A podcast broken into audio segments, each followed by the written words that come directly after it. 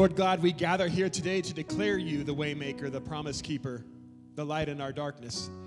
Father, as we continue this morning, we ask that your light burn bright, that your voice be heard, that you make the way this morning. Father God, be amongst us, visible, audible. Get our attention however you need to this morning. In Jesus' name, amen. Amen. You be seated. So,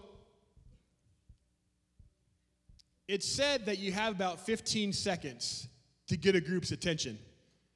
See, I've already lost some of you. And so, in when you take preaching classes or, or Toastmasters or whatever kind of class when you're speaking in front of people, they tell you your intro has to be solid. The two things you have to do is you have to sandwich everything you do. You have to sandwich with a solid intro and then land the plane well at the end. If you do that, no one really remembers the middle anyway. So, Andy Stanley, who's probably one of the better communicators ever, um, wrote a book a couple years ago called Preaching for Change. And in that book, he talks about these strategies on how to do an intro or manufacture an intro. And in that, he says that an intro always has to be very personal. So if you can start with the word me and explain why the scripture you're talking about today is important to you, then everyone else might be able to relate to that a little bit and you can go forward that way. Apparently, Jesus did not have the same professors that I did because he starts one of the most famous sermons ever preached with one of the most confusing intros ever done. So today we're going to be in the book of Matthew, chapter 5, verse 1. Now, chapter 5 starts what we call the Sermon on the Mount. And the Sermon on the Mount is the time that Jesus begins to basically preach the message that he wants everyone to take with him always. This is the time that he, if, if you didn't get anything else, at least listen to this. It's a shift in the book of Matthew from what's coming to what is here. So Matthew is talking about the, the birth of Jesus and, and the baptism of Jesus, and now he gets into the meat of what Jesus is doing. So Jesus calls together his disciples, and that's important. He calls together his disciples, and a crowd happens to gather with them. This is kind of one of the issues or one of the obstacles or one of the things we face in the church is that we, we have to somehow devise a message that is going to speak to the person that's been following Jesus for 35 years, but also speak to the heart of the person that just walked in off the street. And so, what Jesus has done here is he is about to preach a message that was meant for the 12 people that have been following and spending his life with everyone else kind of gathers around because when Jesus is going to speak, I mean, let's face it, people gather and they, they sit at the feet and they listen. So here's the 12 at his feet, and this is what he does, starting in Matthew 5, chapter, uh, verse 1. He says, Now, when Jesus saw the crowds, he went up on the mountainside and sat down. His disciples came to him, and he began to teach them. He says, Blessed are the poor in spirit, for theirs is the kingdom of heaven. Blessed are those who mourn, for they will be comforted. Blessed are the meek, for they will inherit the earth. Blessed are those who hunger and thirst for righteousness, for they will be filled. And blessed are the merciful, for they will be shown mercy. Blessed are the pure in heart, for they will see God. And blessed are the peacemakers, for they will be called the children of God. Blessed are those who are persecuted because of righteousness, for theirs is the kingdom of heaven. And blessed are you when people insult you persecute you, and falsely say all kinds of evil against you. Rejoice. Be glad, because great is your reward in heaven. For in the same way they persecute the prophets who are before you, they're persecuting you.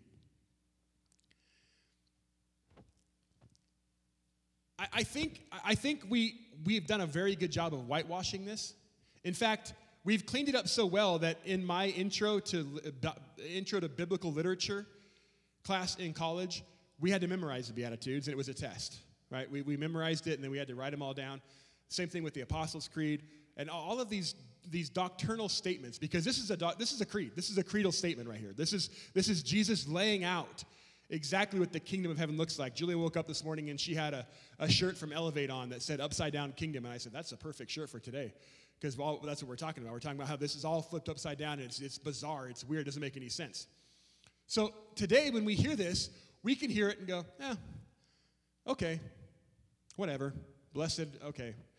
But let me just ask you real quick How does blessed are those who mourn, for they will be comforted, help the parents who just lost an infant?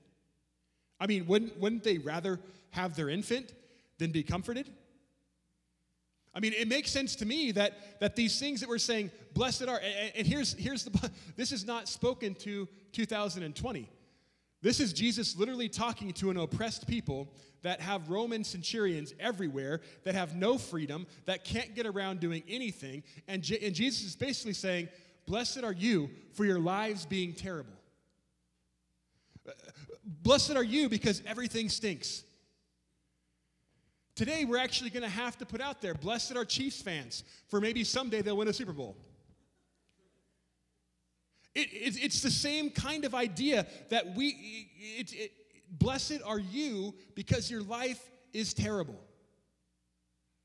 That makes no sense. And so here's what gets even more confusing about this intro Jesus is obviously not speaking Greek. And, and, and I wish that he was, because the Greek word for blessed is the most ridiculous word in the, it, it, it makes English make sense. Because this word literally has like 15 definitions. It depends on the context you use it in, very much so. And so, people throughout the years have translated as blessed.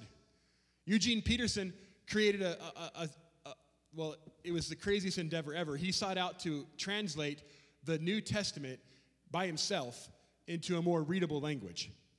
And he, his first draft, he translated as Lucky are those who mourn. Lucky are those who hunger and thirst after righteousness.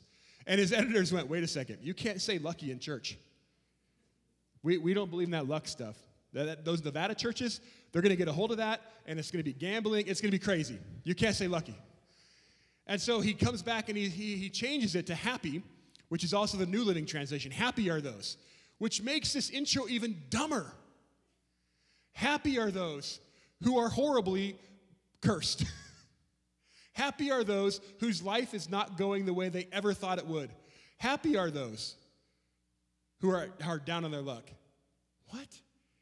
The, the, there's, a, there's a translation called the New Jerusalem Bible. Here, here's a funny sidebar. Um, already planning on referencing the New Jerusalem Bible. Julie invited a colleague of hers to church, and she gave her a copy of the New Jerusalem Bible to give to me that a student had given her. I, have never heard of the New Jerusalem Bible before, and now all of a sudden I have this big old thick copy. But anyway, the French translation of the New Jerusalem Bible uses the word debonair. Now, here's the problem with that word for me.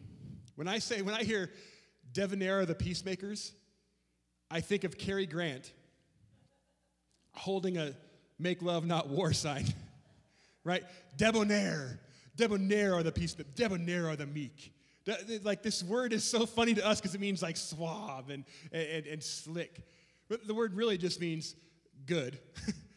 good are those, right? Good people. So maybe, maybe the best translation actually is closer to something like content, which is another word for this Greek word. Another definition would be contented are the people, contented are the meek, contented are, the, are, are, are those that hunger and thirst for righteousness, contented are the peacemakers. Because here's the problem when we use things like blessed and we use things like debonair or happy we get this connotation that it's right now. This language has nothing to do with right now. This language in the, in the Beatitudes, which is what these are called, these blessed things, they're called the Beatitudes, this, this language is all future language. It's all something that is coming. And, and as Jesus launches into the Sermon on the Mount, he is painting a picture of what the kingdom of heaven is going to be, not what the kingdom of heaven is right now. He is saying that someday these things are going to happen. And he's challenging his people to be the kingdom of heaven now, and this is what it looks like. It's upside down. It doesn't make sense. So if he was able to keep their attention past these 12 verses, props to him. Because I can't even imagine launching into something like this and then have people go, All right, I can't wait for the next 35 verses. because it gets worse. It gets harder to handle. I mean, this sermon is, is pretty steep with big stuff.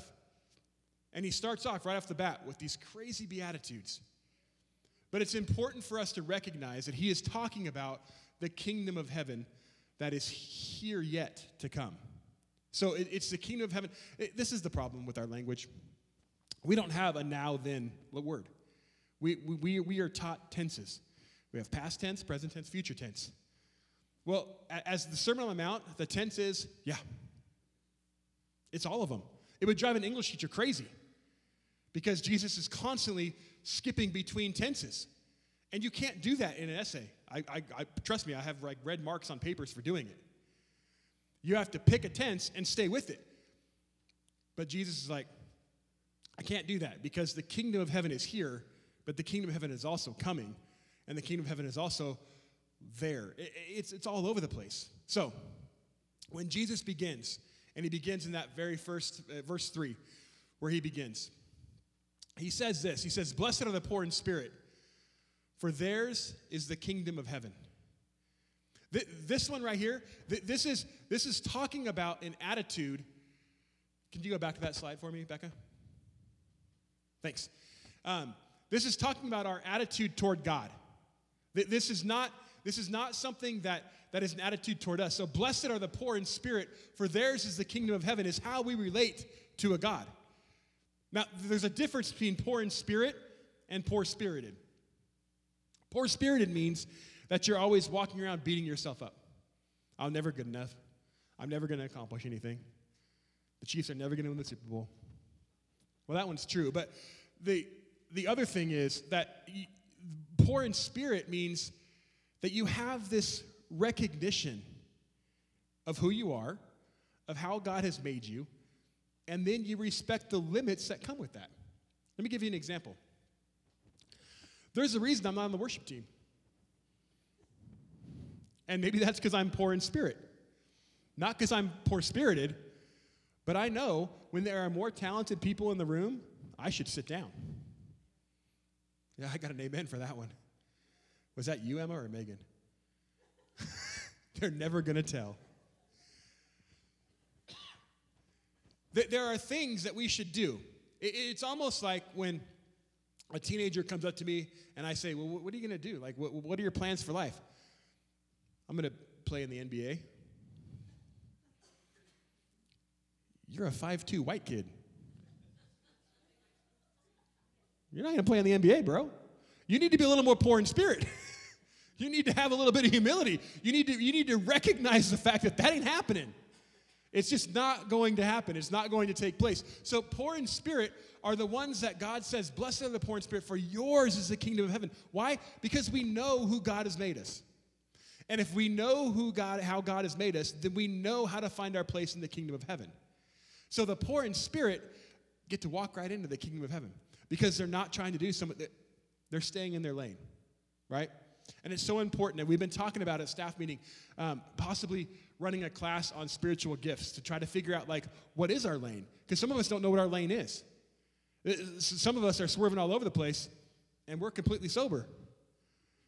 We just don't know where the lane is. It's like tomorrow when we wake up to drive and the snow they say is coming is all over the road. First of all can we just talk about nevada for a second? It was 70 degrees yesterday and now we have a 30% chance of snow at 3 o'clock today when you're driving and there's snow all over the road, it's impossible to stay in your lane. You just pick wherever everyone else is driven. It is so important for us to figure out what it looks like, to know what our lane is, so that we can stay in it. And so there are lots of things we can do. One of those things are spiritual gift inventories that we're thinking about doing with everybody and whoever's interested in doing it, just so we know where it is. What am I good at? I have a, a buddy of mine. It seems like Whenever you start out in the ministry, you either start as a children's pastor or a youth pastor. That's what they trust you with, the young, impressionable ones. And I, I, he tells a story of when he realized he wasn't a children's pastor, is when one day he wanted to punt a five year old. How's that for an. Done. His lane not so much children's ministry. Finding that out and then acknowledging that. I also have a buddy of mine who, who who's called to be a pastor. He is a great lover of people, but cannot communicate to save his life. And listening to one of his sermons, and I'm sure I might get an amen for this too, is just brutal. It's all over, super boring. And one day he realized, you know, I could be a pastor and not preach. That's what it looks like to be poor in spirit, to acknowledge where you are, what you're short on, and how to function inside of God's kingdom that way. So, blessed are the poor in spirit. They inherit the kingdom of heaven because they're participating in this kingdom that is coming, in this kingdom that is coming to earth. The next one is uh, the next verse 4 through 7. Blessed are those who mourn, for they will be comforted. Blessed are the meek, for they will inherit the earth. And blessed are those who hunger and thirst for righteousness, for they will be filled. This one has everything to do with our attitude towards sin. So the first one is our attitude toward God and where we fit in his kingdom. Where we fit in his kingdom, not where we tell him where we fit in, his kingdom. This one is, is our attitude towards sin. Blessed are those who mourn, for they will be comforted. We use this one a lot to comfort individuals for their individual loss. And I think it works. I, I, don't think we're, we're taking it completely out of context to do that because I think that Jesus does care to comfort those who mourn. But I want you to think about just for a second what a first century Jewish occupied person heard when they said, Blessed are those who mourn. What are they mourning? They're mourning occupation. They're mourning the loss of the God that delivers them from everything. They're mourning the voice of God because it's been 400 years of silence since Malachi. They're, they're, they're, mourning all of these things that are going on in their life. They're, they're mourning the world that they live in. And there are things in our world that we can legitimately mourn. There are injustice, there's injustice going on constantly in our world that we need to mourn. It, it, should, it should break your heart. When, when uh, I, I, This last week, someone asked me to pray for a situation of a foster kid who is aging out of the system and their younger siblings, they don't know what's going to happen. That should break our heart. We should mourn that. We, we should mourn. And, and this is what's going, this is crazy right now because depending on what news sources you read, we should mourn the fact that there is something called the coronavirus breaking out in China. We, should, we shouldn't panic. We shouldn't just be angry about how, we should mourn that. People are going to lose their lives because of this disease. We, that, that should make us mourn. We should mourn the lack of clean drinking water in, in Africa. We, we, we should mourn the lack of clean drinking water in the United States. We should mourn kids going to bed hungry. We should mourn those things. They, they should not be things that we just, huh, if they would just pull up themselves by their bootstraps, they could be fixed. Maybe. But maybe we should take some time mourning those things because those who mourn, they will be comforted. Future talk. They will be comforted. That mom, that dad, that pastor that's holding a lifeless child that was born minutes ago in that moment. Blessed are those who mourn, for they'll be comforted. But here's the beauty of this future language because we don't know what that looks like. Because one day I do believe that when I'm in heaven, that I will hold Casey again. And I will be comforted because those tears that were of heartbreak and mourning will one day be tears of joy and strength. I rely on that. Blessed are those who mourn, for they will be comforted. We don't always know how that comfort looks. But I'll tell you what, when you start telling God how comfort looks, you do this amazing thing where you turn the wine back into water. And you say, God, that's not, that's not how I want to be comforted. I, I want to be comforted a different way. And all of a sudden, you've now told God how to raise Lazarus. I mean, when you think about that, You've, you, you've now told God how he's to do what he does. Blessed are those who mourn, for they will be comforted. Blessed are the meek, for they will inherit the earth. Oh, this is a tough one, especially for Americans. And the farther west you go, even harder. We are strong people. We are not meek. But see, the problem is this word meek is always translated incorrectly because of our own minds and our own language. This word meek is more like the breaking of a horse, not, not some wimpy person. I mean, Moses and Jesus were both called meek. And I, and I can't think of two people that uh, don't, don't fit the whole wimp stereotype. Meek, meek is more like this idea that you are a stallion that has surrendered to someone more powerful. So meek is more about con- like controlled power than anything else. Figuring out how to live your life in a way where you are ultimately the son of God and how do you rein that in? You are a child of God. Now what do you do with that? Do you go around beat people up because of it or do you use it and surrender it back to who Jesus made you? Blessed are the meek for they will inherit the earth. Why are they going to inherit the earth? Because we need to walk amongst people with the power that we possess the, the power that God has given us and be able to share that with everyone else. Blessed are the meek, for they will inherit the earth. Blessed are those who hunger and thirst for righteousness, for they will be filled. Can I just make a promise real quick? If you seek righteousness, you'll find it. And I'm not talking about tomorrow wake up and, and dedicate 10 minutes to seeking righteousness. I'm not talking about uh, for even for the next month God, I'll give you three, three, four minutes a day, and I'm going to seek you with everything I got. If you honestly seek righteousness with everything you have, you will find it. If you thirst for it. Now, again, hear this as oppressed, poor people living in a place where water is not just a tap away. Uh, imagine, imagine preaching this message in sub Saharan Africa, where people walk miles to get water. And you say, if you thirst for righteousness, see, they know what thirst is. They understand thirst. They understand the, uh, the idea that thirst is, is, is deadly. So if you thirst for righteousness, you will be filled. Because I, I am willing to make this promise on behalf of God. If you thirst, He will show up. If you mm, just got to have that righteousness, He'll be there. He will show up. This, this second group of Beatitudes is all about how we react to our sin. If you thirst for righteousness, it, it, means that you're thirsting for repentance. You're, you're thirsting for forgiveness. You're thirsting for these things because that is what makes us righteous, not our own actions. It doesn't say if you have the right checklist, then your thirst will be quenched. If you thirst for righteousness, you will be filled because you are searching and thirsting for that Jesus. And that is always rooted in the forgiveness of our sins.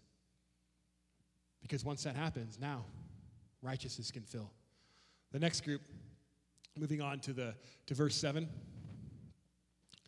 It says, Blessed are the merciful, for they will be shown mercy.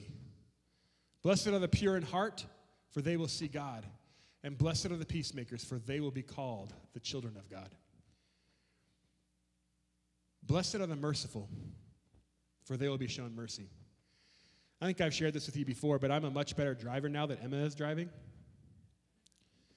Let, me rephrase that. I'm a much more patient driver now that Emma is driving. Because I can't even count how many times she's been driving and I've been in the, in the passenger seat, and she gets to a stop sign, usually a four way stop. And one minute goes by, 30 minutes go by, an hour goes by, and then she goes. She's safe, but people behind you don't like that. And they start honking and they honk and they honk. And then I, I see how flustered it makes Emma in the car that they're honking at her because she's taking too long. And then I remember all the times that I honk at anybody, especially over on, like, in my neighborhood. there's deer everywhere, and people just think it's so cool to stop and look at them in the middle of the road. They might be cool, but at least pull over. The other thing is, is there's all these intersections over there, so no one knows which one has a stop sign, which one doesn't. So some people park, they stop at every one, which is nice, unless you're behind them. And I just want to honk. But something happened to me when I realized that they might just be learning to drive. That there may be something why they're doing that, and all of a sudden now, I don't honk nearly as much. Blessed are the merciful, for they will be shown mercy. It is so much easier to extend grace to those when we remember the grace that was extended to us. When we forget about that grace, when we forget about the grace that was shown to us, man, it's easy to judge everyone else. But when we sing songs that we've been so conditioned to sing, uh, that amazing grace, how sweet the sound that saved a wretch like me, that, that, that, that line should be really hard to sing, but it's not. Amazing grace, how sweet the sound that saved a wretch like me. We have to remember that we are wretched and that grace has saved us. And therefore, those people that don't act like we do, that same grace needs to be extended to them. Blessed are the merciful, for they will be shown mercy. We need to live as if there are people in this world that need mercy. And because we have been shown that, we extend that. There are people that are standing right next to you at work in line that are ready to crumble. And it's just one thing away, one, saying, one sentence away. And you have a choice. You can tear them down because they're not moving fast enough or they have 15 items and a 12 item or less. You can blast them for it or you can speak life with that mom that's holding the toddler that's grabbing everything off the shelves. And man, it's driving you crazy because the kid won't stop crying. You can blast them or you can speak life. When you're a parent of a toddler, it's like these moments in the grocery store where you just want to go and just show solidarity because you've been there, right? You've been there at a restaurant when your kid's throwing everything off the table or your spouse. That was for you, Megan. Not the kid one. we have to be able to show mercy to those that need it. And that's what the kingdom looks like. So if we can show mercy because we have received the mercy, that brings the kingdom in. Blessed are the pure in heart, for they will see God.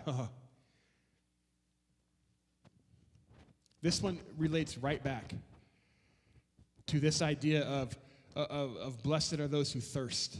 Blessed are the pure in heart. Now listen, I know. This one, this one completely reflects our attitude toward the Lord. Blessed are the pure in heart. The, can, can I just make a just a I'm gonna I'm gonna speak prophetically. There is not a pure in heart person in here right now. We can try, we can do it. Okay, let me just tell you. Let me share some of my non pure in heart moments. I cannot be in a room where someone says duty and not think of poop. And it can be in the midst of like the most in depth prayer where they're saying, God, it is our duty. And I'm going to laugh. And I try, like, I, I really do try. But there are just things that go through my mind where it, it is, that, and I know that's not a huge impure thing. But I need to be focusing on the fact that somebody didn't just say duty. It's funny, right? I, I blame it too many years in youth ministry, really. I mean, that's what it is. We need to be in a place where we can be pure in heart because those are the people that see the face of God. So, what does that look like? It looks like following all the other Beatitudes to now hunger and thirst. Claim that mercy. Mourn the things that breaks God's heart. Be a part of this idea that the kingdom is here. And what happens is you begin to become more and more like Jesus. And your heart and your intentions and the things that you want are so much like Him that you just go, This, the surrender, the it's yours, that you can have it. And that purity begins to take hold. And maybe one day, probably right amongst my glorification, I can just see if all the jokes are right and St. Peter is sitting at the gates. And he comes in and says, Well done, you fulfilled your duty.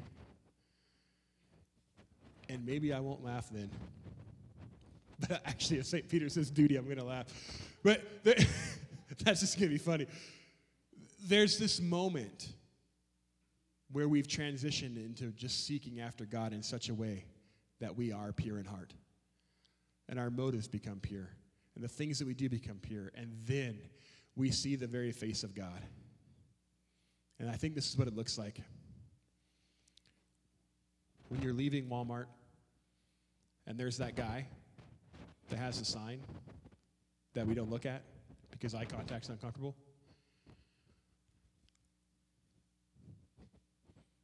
When we look at him and we see a human person with human dignity, and you may not roll down your window give him anything, but you might make eye contact and smile. I think that's what it looks like to be pure in heart and see the face of God. Because in the least of these, in the least of these, when you see the, the person on the corner that seems to be yelling at no one, and you don't jump to, oh man, our world would be so much better without people like that. But instead, you mourn that there is mental illness in our world. You begin to see the face of God. That's the kind of purity that we're talking about. You know, when you talk to homeless people, they say one of the hardest things is that no one looks at them. The, the feeling of invisibility. Now, that's a crazy thing to think of because I would think the hardest thing would be sleeping outside in freezing temperatures when it's raining. It's not what they say. They say it's I'm invisible. We need to see the face of God. And to do that, we have to become a place where, our, our motives are pure. And as we look upon people, we mourn for their circumstances.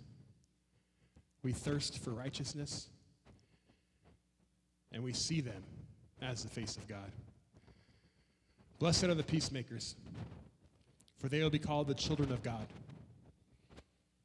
Not blessed are those who like peace. Not blessed are those who live in peace. Now remember, this is also first century non peaceful.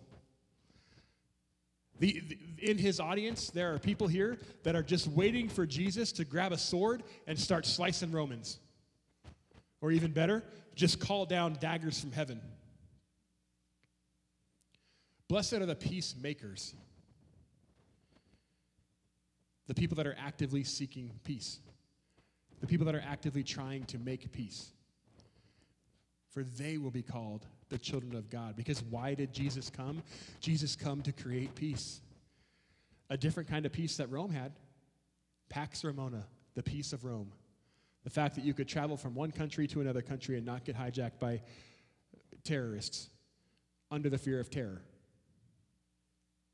Forced peace is not what Jesus came to bring. Jesus came to bring a peace that surpasses all understanding, something that doesn't make sense in the world. And so we need to be actively making peace. We need to be diffusing situations. We, we need to be the ones that speak out against wrongdoing when it's wrong.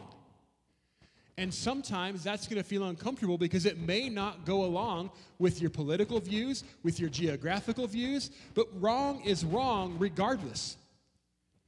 And peacemakers need to be able to go, now, wait a second. That's wrong. And our job should be that of reconciliation. Our job should be that of, uh, uh, of, of bringing peace with us because we are the children of God and we've inherited this thing called peacemaking. Blessed are the peacemakers, for they will be called the children of God. The next set starting in verse 10. It says, Blessed are those who are persecuted because of righteousness, for theirs is the kingdom of heaven. Blessed are you when people insult you, persecute you, falsely say all kinds of evil against you because of me. Rejoice and be glad, because great is your reward in heaven. For in the same way they persecuted the prophets before you.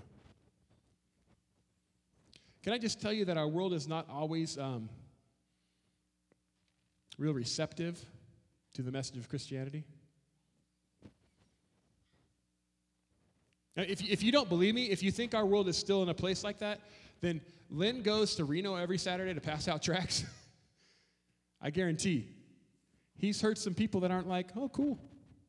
But here's something I did learn, though. My, my, my immediate family invited four different people to church this last week. And not one of us got yelled at. Now, they're not here. That's not on us. Yet. They're not here yet, growth mindset. They're not here yet. But not one of us, uh, in fact, the person that I invited was so ecstatic about a church he hasn't been to, and they're looking for a church. I mean, not ecstatic enough to come, but pretty excited about this idea. In fact, it was, it was not just welcomed, it, it was exuberance. I mean, the girl, the lady that Julia invited gave her a Bible. Bet you don't expect that to happen. You invite someone to church, they give you a Bible. But we live in a world that sometimes thinks that Christianity is, is gone. Eh, we don't live in an anti Christian world, we live in a post Christian world. Because most people think, oh, it's fine for you, but I don't need it. It's good for you. I mean, whatever. Whatever works. To each their own. This is the world we live in. So people may not be antagonistic, but they just believe they don't need it. They're over it. Whatever. See you on Easter. And, and this becomes kind of the attitude. But Jesus says, Blessed are those. Can I just tell you from a real life perspective this morning? I was really hoping Debbie was going to be here today because she was so excited about coming. And I know it's not persecution like we like to think about persecution, but man, it's, it's a downer. When you invite someone and then they don't come, it stinks. Blessed are those who are persecuted because of righteousness, for theirs is the kingdom of heaven. Blessed are you that have made choices that don't look like the world's choices. It can involve how you choose to raise your kids. It can involve the cable subscriptions you have or the shows that you watch. For some of us, it means that we make different choices on where we shop and the things that we buy. It, it, it could, it, your, your stance on recycling might be because of this. Because you know that we are called stewards of the world and we are to take care of this world. And so the way that you choose to do these things reflect your righteousness. And let me just tell you some of the choices that we make because we feel a conviction of God, people aren't going to understand. That's okay. Unless it's essential oils, then it's not okay. That's a joke. It's kind of okay. We have to be able to go, God has convicted me to live this way, and I'm going to, you, regardless of what my neighbors say regardless of what they say. I am going to honor my convictions. Blessed are those are you when you are insult when people insult you, persecute you, and falsely say all kinds of evil against you. Comma, because of me. People do stupid stuff. And you know what? If you do stupid stuff, people are going to insult you. they are going to persecute you. They are going to say all kinds of things about you. So don't do stupid stuff. But when you do things in the name of Jesus that are actually, here, here's a perfect example. We're about to get these little cards. They, they should be here next Sunday. They're little invite cards that you can give out to people if, if you are hesitant about inviting them with words. You, you can give them cards. Here, here's the problem. My biggest fear with these cards is that you're going to go to lunch after church. You're going to get your bill. You're going to tip horribly, and you're going to invite them to church. So here's my rule when you get these cards, if you don't tip, don't you put a card down. I was a server on Sundays for a long time. Church people stink at tipping. The, the, the, it, people hate working the Sunday afternoon shift because church people are terrible tippers. If you are going to do something in the name of Jesus, make sure it reflects the name of Jesus. And in that case, those people that are going to persecute you for it, doesn't matter. Because verse 12 says, Rejoice and be glad, because great is your reward. For in the same way they persecuted the prophets, they persecute you. Rejoice and be glad in all of these things, because great is your reward. This is future language. This is not language for now. This is future for this is what is going to be. I'm sorry if you're not comforted the way you want to be comforted. I, there are ways that I want to be comforted too that don't make sense, but this is not what's happening now. This is what's happening then. The promise is this the promise of blessing is that one day, as John the Revelator dreamed and saw it come down out of heaven, a new Jerusalem will come down. And in the midst of that new Jerusalem, there will be no more sadness. There will be no more tears. There will be no more sickness. There will be no more grief. There will be no more of that. And these Beatitudes are like, oh, the blessing is here. Don't miss the promise of blessing because of the circumstances you live in right now. Don't miss the promise of blessing because your life seems not a blessing right now. Don't miss the promise of blessings because you saw someone post hashtag blessing, hashtag blessed, and you think, what? Don't miss this promise because you're overwhelmed with your life. This promise is bigger than that. This promise of those that are blessed is coming. And when it's there, I do believe that joy will change, mourning will change, comfort will change. As, as, as the band comes back up, I only know this because I was here this morning while they were practicing. This next song that we're going to sing during connecting time, this is exactly what we're talking about. This is exactly the thing where you, you start in this place of just, I don't want anything. I don't have anything. I, I'm so overwhelmed. God, God's so far away from me. I just want to put up these walls and stay at home. And then we remember the promises. I'm not going to tell you the promise, it's going to give away the chorus. But no matter where we are, the promises are still there. No matter what's going on, the promise is still there. Even in the midst of our nasty, knee deep crud, God is still present. He is still there, and the blessings are still real. And the promise of blessing is still waiting for you. And I hate to tell you, but it may not look like the blessing that you want, it may look completely different. But don't you dare turn that wine back into water and tell God how to do his job. Because that's what we want to do. And the crazy thing is not any less than a miracle, right? When you take wine and turn it into water, still pretty miraculous. But it's not the miracle that Jesus did. It's not the way he did it. Jess is going to come up and she's going to go over these connecting time stations. And as she does this, I want you to surrender yourself to this ability to just reach out and know that you are blessed. Even in the midst of your chaos and your tragedy, you are blessed.